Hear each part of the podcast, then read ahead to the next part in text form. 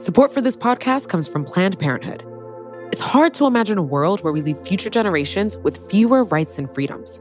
Since the Supreme Court's decision to overturn Roe v. Wade, politicians in nearly every state have introduced bills aimed at blocking people from getting the essential sexual and reproductive care they need, including abortion. Planned Parenthood believes everyone deserves access to care. And with supporters like you, they can reclaim our rights and protect and expand access to abortion care. Visit plannedparenthood.org/future to learn more and support their cause. From pesos to pounds, euros to yen, Wise can help you manage your money in different currencies. With Wise, you can send money to your cousin in Australia with ease, travel internationally without having to brave an airport currency exchange desk, and take away the guesswork that goes along with converting currencies. Wise lets you send and spend money worldwide at the real-time mid-market exchange rate, all without any hidden fees. Join 16 million customers already using Wise worldwide. To learn more about how a Wise account could work for you, download the app or visit wise.com. That's wise, W I S E dot com. Wise.com.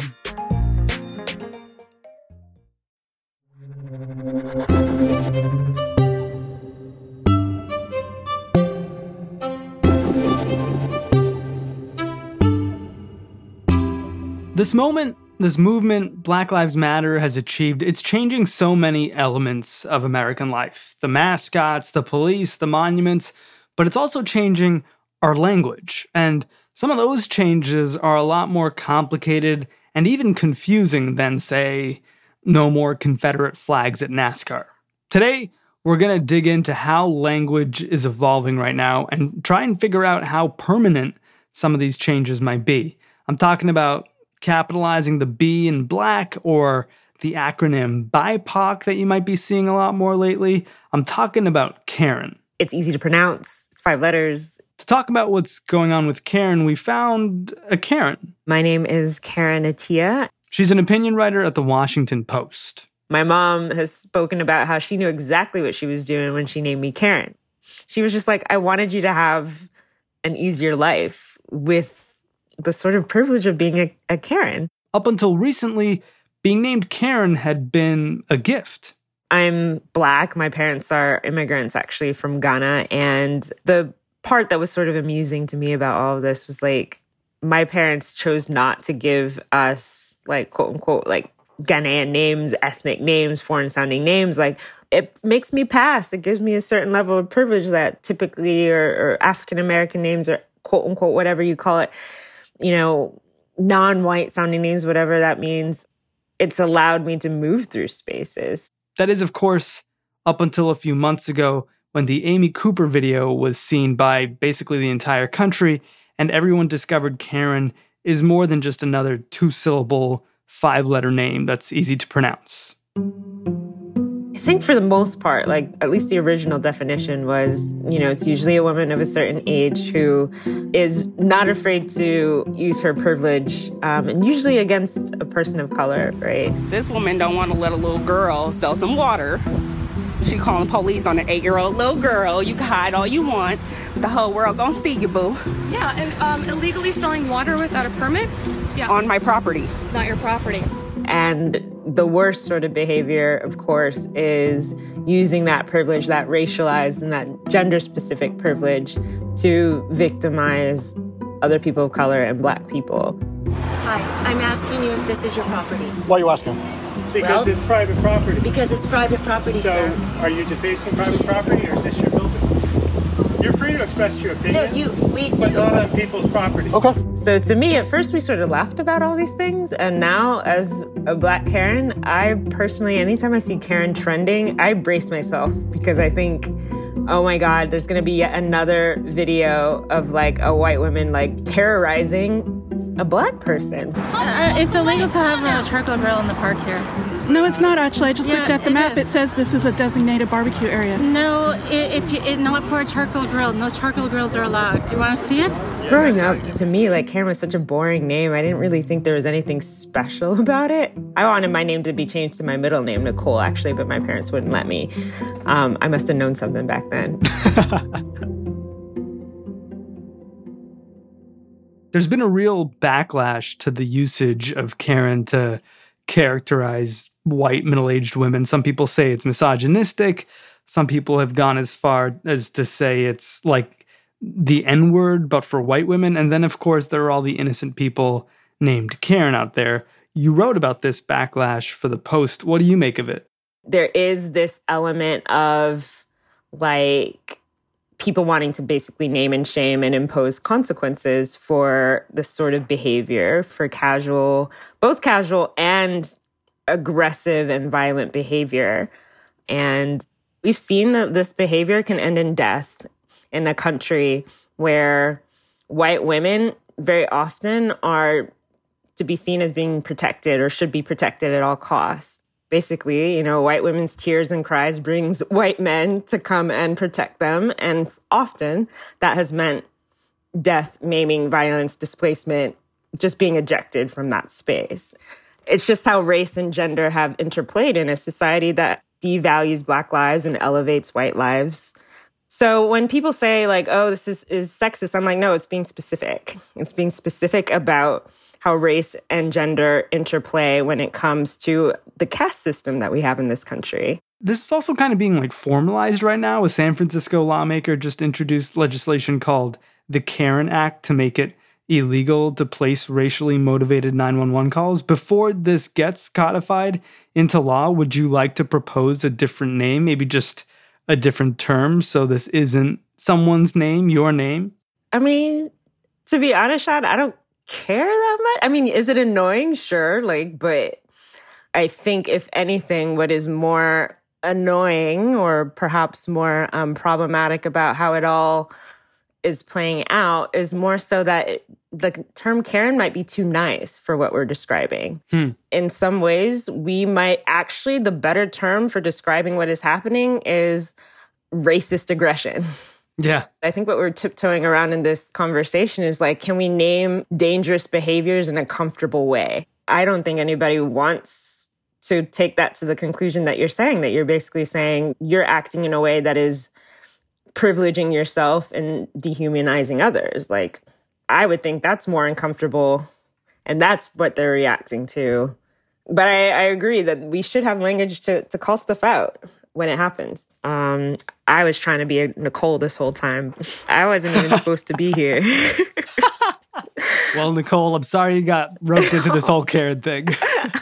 I know, like, but you know what? As my mom said, because my mom was like, I have no regrets about naming you Karen. She was like, now you can be a Karen and you could call the manager out on systemic racism. I'm like, yeah, mom, like, you know, we're going to flip the script. Like, we're going to, you know, we're going to call out privilege. I'll be a Karen on that. So, you know, I, I, it's, to me, it's not that serious, right? Like, you know, what's worse than being called a Karen?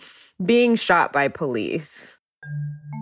I get called all sorts of things, um, including the N word, actual slurs, when I actually write about race.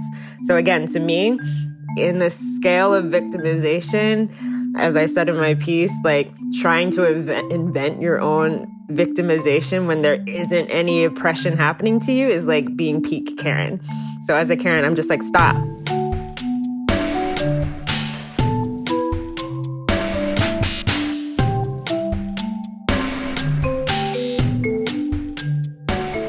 After the break, BIPOC and the capitalization of the B in black.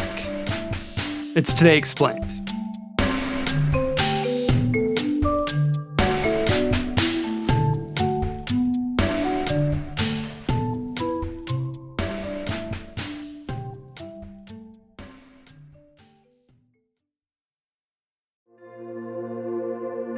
Support for this podcast comes from Planned Parenthood.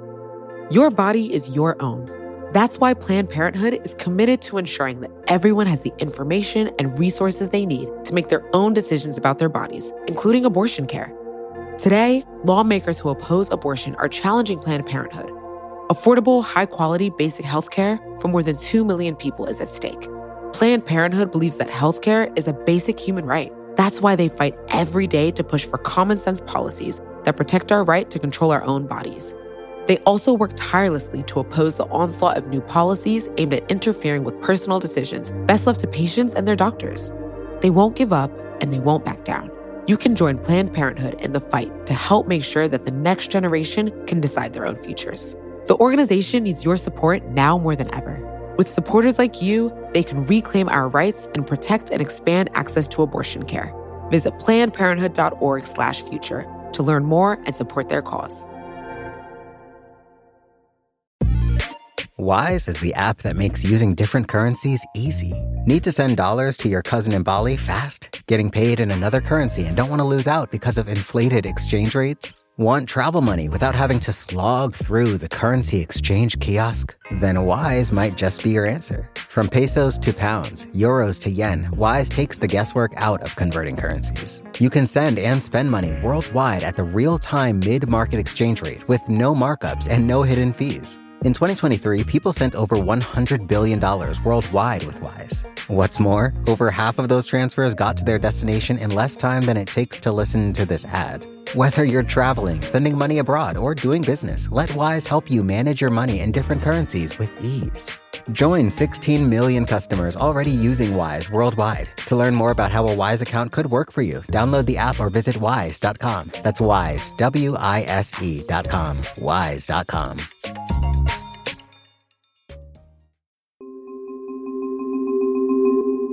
Dr. Sonja Lanehart, we were just talking to Karen about Karen, but it feels like language is changing all over the map as a result of these protests for racial justice. Is that your sense too from the high chair of linguistics at the University of Arizona? Uh, I think language is always changing, uh, and that's the nature of language. Uh, if it's not changing, then it's dead. We'd be we'd be talking about Latin now instead.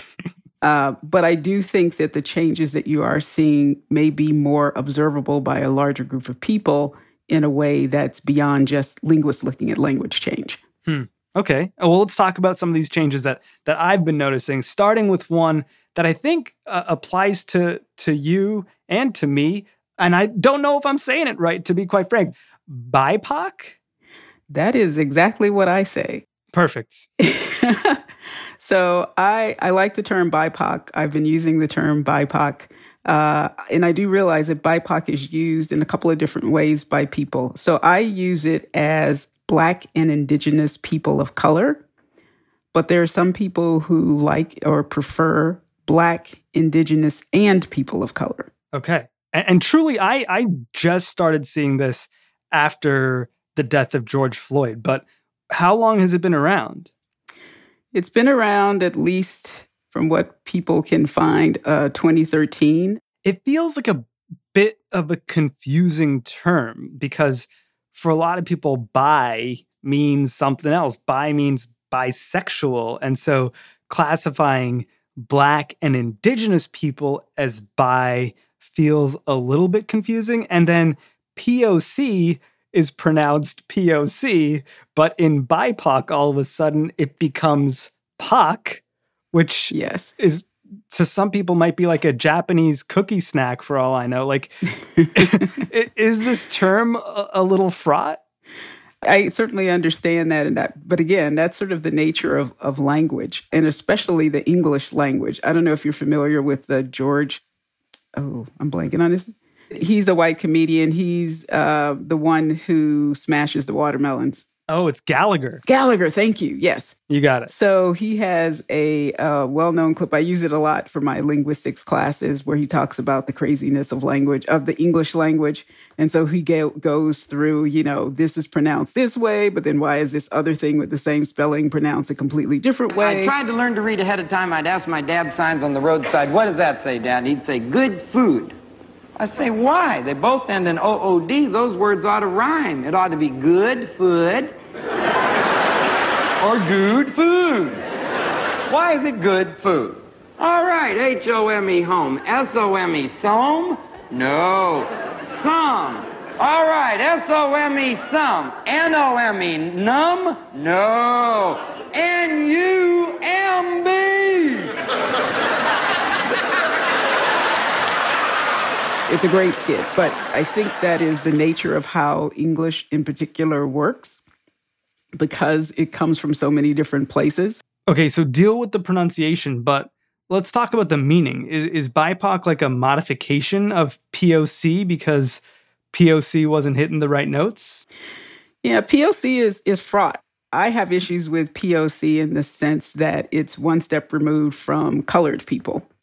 Uh, and so it has that, but also it puts together a lot of people with very different connections to, if we're talking about this American, this US context, with very different uh, sociocultural histories in this country. For example, just to give people an example, you're like, it puts me, a, I don't know what, like an Asian, Canadian, American in the same category as you, a African American, right? Yes, it does that. Uh, but also, I mean, issues around what's Asian is fraught. Right. Part of that has to do with these coloni- terms that came from colonizers of how they chose to group people as opposed to people grouping themselves. Yeah. So that term has a lot of other things that are problematic within it, but it, it's a term that's been settled on for now uh, to be able to group essentially uh, minoritized people. But I yeah. think part of the problem with that is that it's not just minoritized people sometimes uh, because we have different histories. It's sort of like going back to how the Irish became white or the Italians became white. Who gets grouped as white, right? This term becomes everybody who's not white. But then who gets to be white has varied across history and is still going through some of that processing, right? I think separating and actually having a term like BIPOC matters. Black and Indigenous peoples, their existence in the United States is different, uniquely different compared to every other group that we've minoritized in this country. How you get to a country has a long lasting impact on your continued existence in that country. So, for example, for Africans in America who were enslaved here, being brought to this country as enslaved people, being forcibly immigrated to a country. They did not come by choice.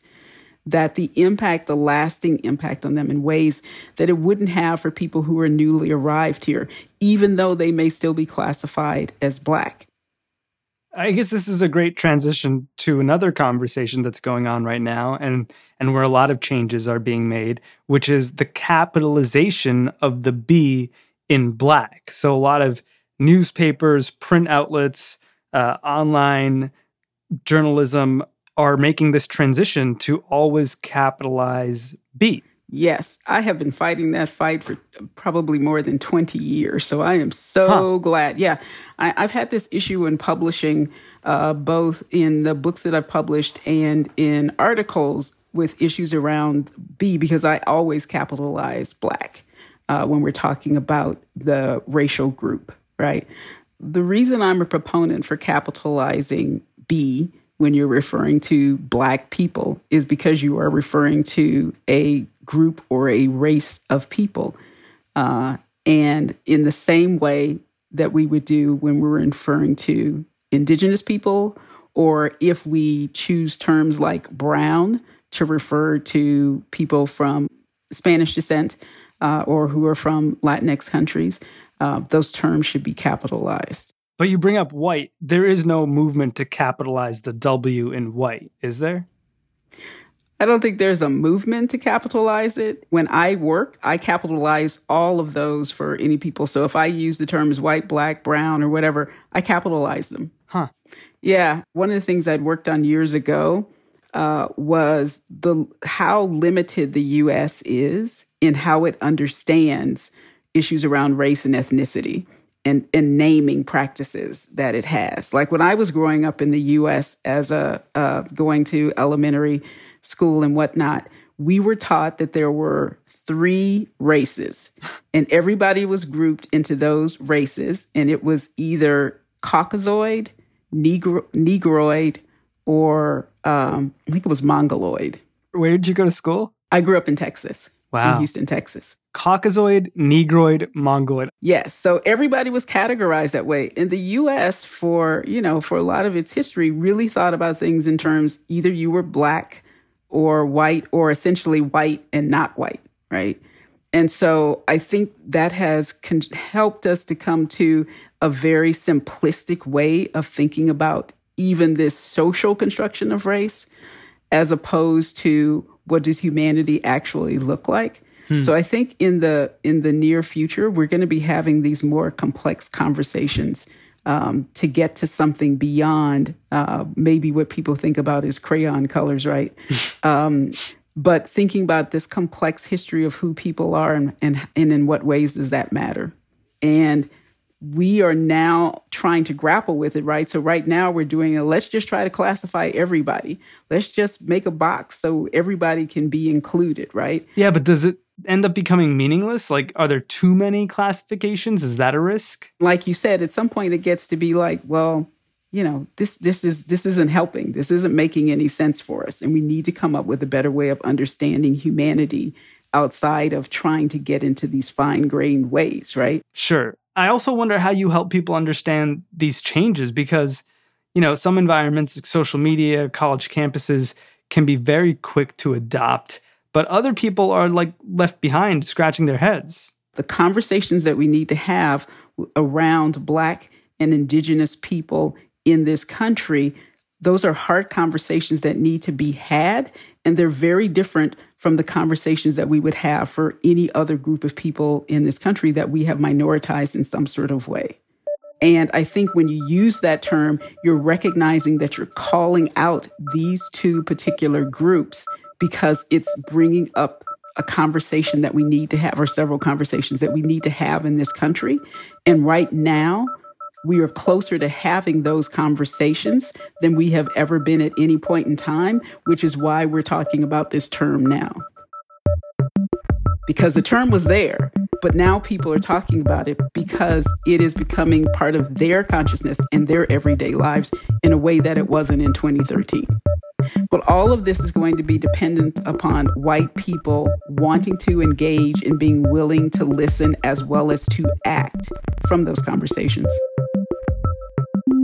Well, Dr. Lanehart, I appreciate you having the conversation with me. Thank you. Dr. Sonja Lanehart is a professor of linguistics at the University of Arizona. I'm Sean Rameswaram. It's Today Explained.